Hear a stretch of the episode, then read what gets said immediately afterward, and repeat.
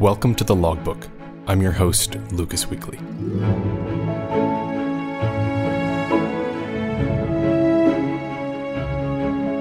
This episode is supported by you, the listeners, through Patreon. Head over to thelogbookpodcast.com for more information. In this episode, we listen to a story from a world renowned aerobatics pilot, from when he flew out of his comfort zone and it didn't go as intended. I start to fly uh, quite a lot of show and uh, in Europe, and it was uh, from 1992. And eight years, it's heavy, heavy air show seasons together with competition. And uh, one case, it was quite, uh, quite complicated, but again, it's just like sort of mistake by pilots, you know, so by pilot, but myself, you know, just like experience. And of course, in such kind of experience, it was uh, sort of weather deal, like always. And uh, it was, it's supposed to be air show in uh, Östersund, in northern part of Sweden. And um, just uh, they called me to St. Petersburg somewhere on Tuesday, and plane was in Finland and we make some agreement. And say all right okay looks like i can make it.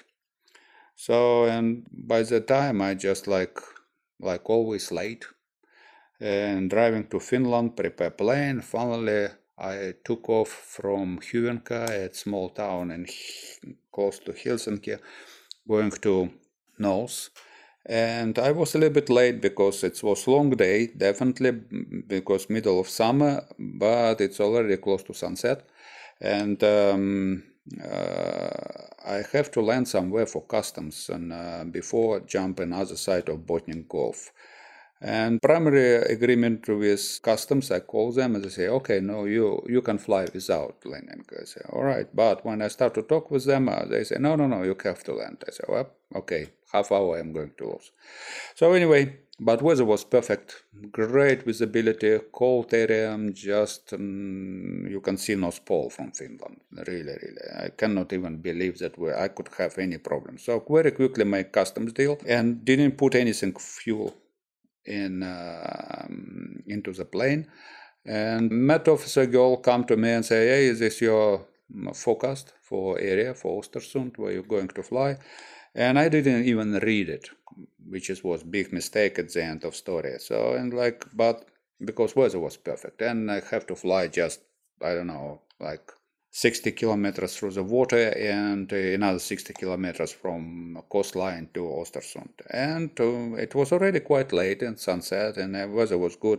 It was plane was good, everything was good, and it was I was not really experienced at that time for cross country flying. So and and it was actually a main reason for problem. So anyway, so and I passed the water. Water was good, no problem. Visibility is great. But as soon as I come to the Sweden, I start to see small, small layers of uh, mushroom type of clouds coming from the forest. It was not much, like one or two octane. Right now, and I knew that it's a biggest danger situation when you can have such kind of clouds because it began to be really bad very quickly. So, but I continues it like 70 kilometers to go, not much.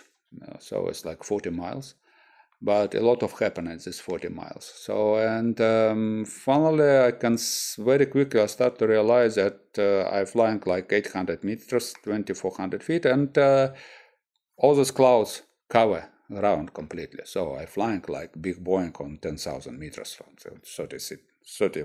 So I try to fly down, but I can see that there's clouds on the ground. And northern uh, northern Sweden, it's not flat. It's like quite hilly. There's quite a lot of hills, not mountains, but hills. So in that case, fly in the clouds inside the hills is not a good idea. So only option to fly above. So I fly above, and very quickly I start to realize that I have layers of clouds on top of me and sunset and these clouds start to come together. Bottom start to come up, top clouds start to come down, and somewhere around 800 meters, I found myself duck, not quite dark, but seriously dark. in clouds, no artificial horizon, just straight VFR plane, and not enough fuel to go back to, to Finland. And uh, GPS is working, only one thing, and really dark in cockpit and uh, no light in cockpit. So it was a really, really trippy type of situation, you know. So it's like I start to talk with uh, Östersund, it's big lake, lake there, and one side is uh, Air Club, another side is military Air Force base. So I start to talk with military. They say, "No, you're okay. We just can see you on radar. You're going to okay. 66 kilometers to go. You're in good shape." I said, mm, yeah, I'm not in good shape. And 66 kilometers in clouds, night, it's not really fun. And, and uh, you know, just like only only way to keep plane more or less in level, it's just like you see clouds around. I mean, it's just like dark, dark, dark, dark, but you can see gray, black, a little bit. So differences like in black color you can see how clouds more or less sitting around. So, and it was really, really a hard job to lose concentration about because a little bit look on somewhere else, you just cannot see. There's a small nuances of colors it was. So anyway, so it was hard, hard job. I able to keep playing in level, you know. So, but I cannot change any altitude because there was sort of layer between, but up and down it becomes to be really just in clouds 100% so anyway so and um, gps say all right i am arrived but you say well now what i am arrived but 800 meters clouds just under me and uh, military tell me that cloud base is 200 meters. I say well it's like 800 i have and uh, 600 to go through the clouds. With no artificial horizon no idea what to do. And it was first time when I probably thought about that I have no chance. It was real corner because it's dark, night, no artificial horizon, no any kind of chance to use any kind of GPS approach or uh, you know uh, instrumental type of approaching. It's no way because no equipment. So finally, I just say, all right, no panic, please, think careful, and um, uh, look on map last time, and I see, all right, big lake what I can do with that. So, all right, big lake is good because it's no tower, no hills, no telephone poles in middle of lake, and I have 200 meters there between cloud base and lake. That's probably good idea. Only idea. So I say, all right, let's try to use GPS and put nose plane from coastline direction to middle of lake. Lake is quite big, and hopefully I will be out of the clouds in middle of lake. So, and after that, I have maximum altitude. If not, it's like it is what it is. And uh, GPS in that time was not really super. It was single channel, but at least I know where. Uh, I say, all right, now somehow I have to stabilize plane in descending line. So it's just like, okay. So last time check positioning of the wings, reduce power, and just jump into the cloud. Just try not move anything. And listening can how wind wind making noise and what is the making with speed. And you know, just start to see this altimeter become to be down. I say, well, okay. An idea was if you if I can see 200 meters in altimeter, and I'm out of the not out of the clouds, full power, come up and when I start to see, feel that I'm losing plane, i'm jump out. So it was plan. So, and it was quite sweaty because you really don't know where you're descending. Maybe lake, maybe hills, maybe lake, maybe, well, no. So, nothing what you can see.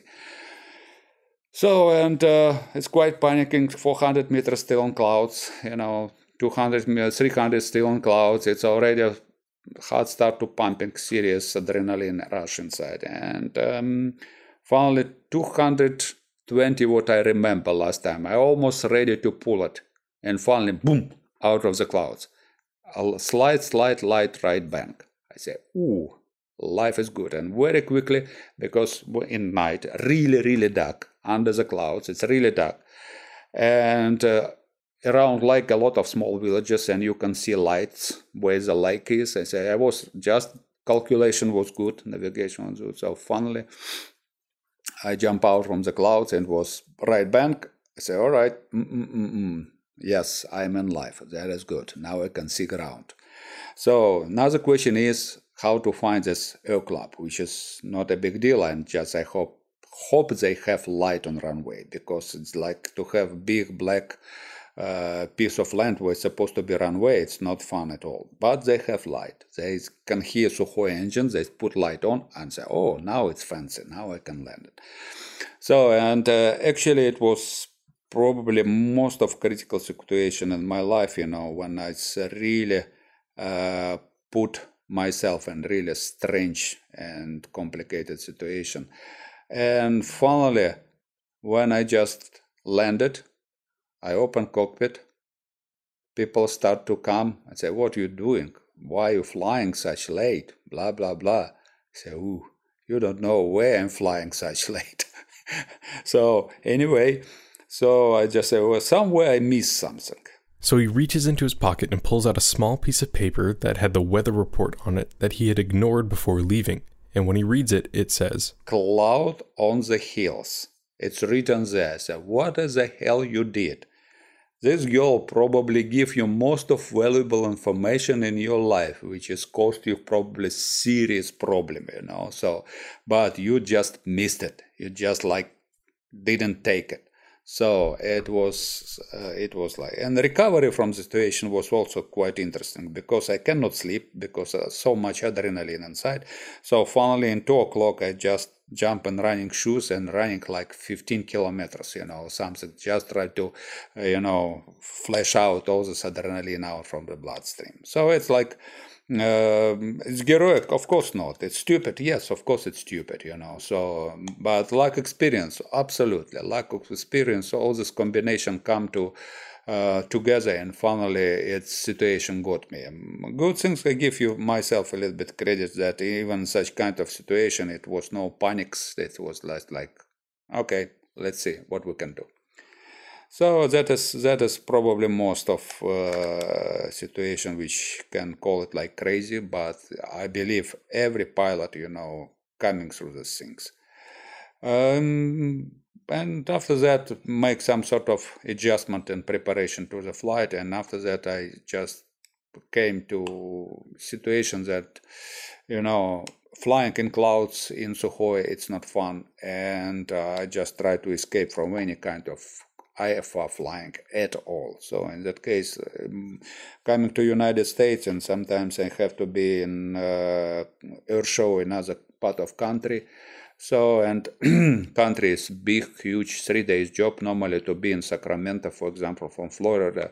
So in three days you always can find some job, some weather. So in that case, uh, if I have to perform such kind of task, so basically I just I found that it's much smarter if I start to look on weather system like two weeks before show, and uh, as soon as I can see a line of H uh, high pressure systems come from the Canada, I say, all right, that is time to go. So I can I just delete all my job, all my project, jump on plane, and three days I'm there, and buying two-way tickets from Sacramento to Orlando and back.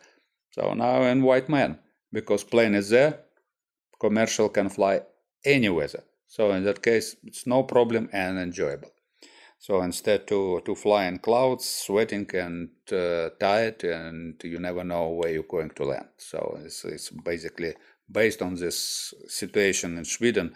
Right now, I change, and actually in air show deal, you know. So most of dangers uh, part of air show as a project is way to the show because normally you're always late for some reason in business, at home, and um, some sort of emergency cases which always happen before you should go, and you're always late. And uh, as soon as you're late, but show must go on. So you cannot be not arrive because whatever reason you have to be there.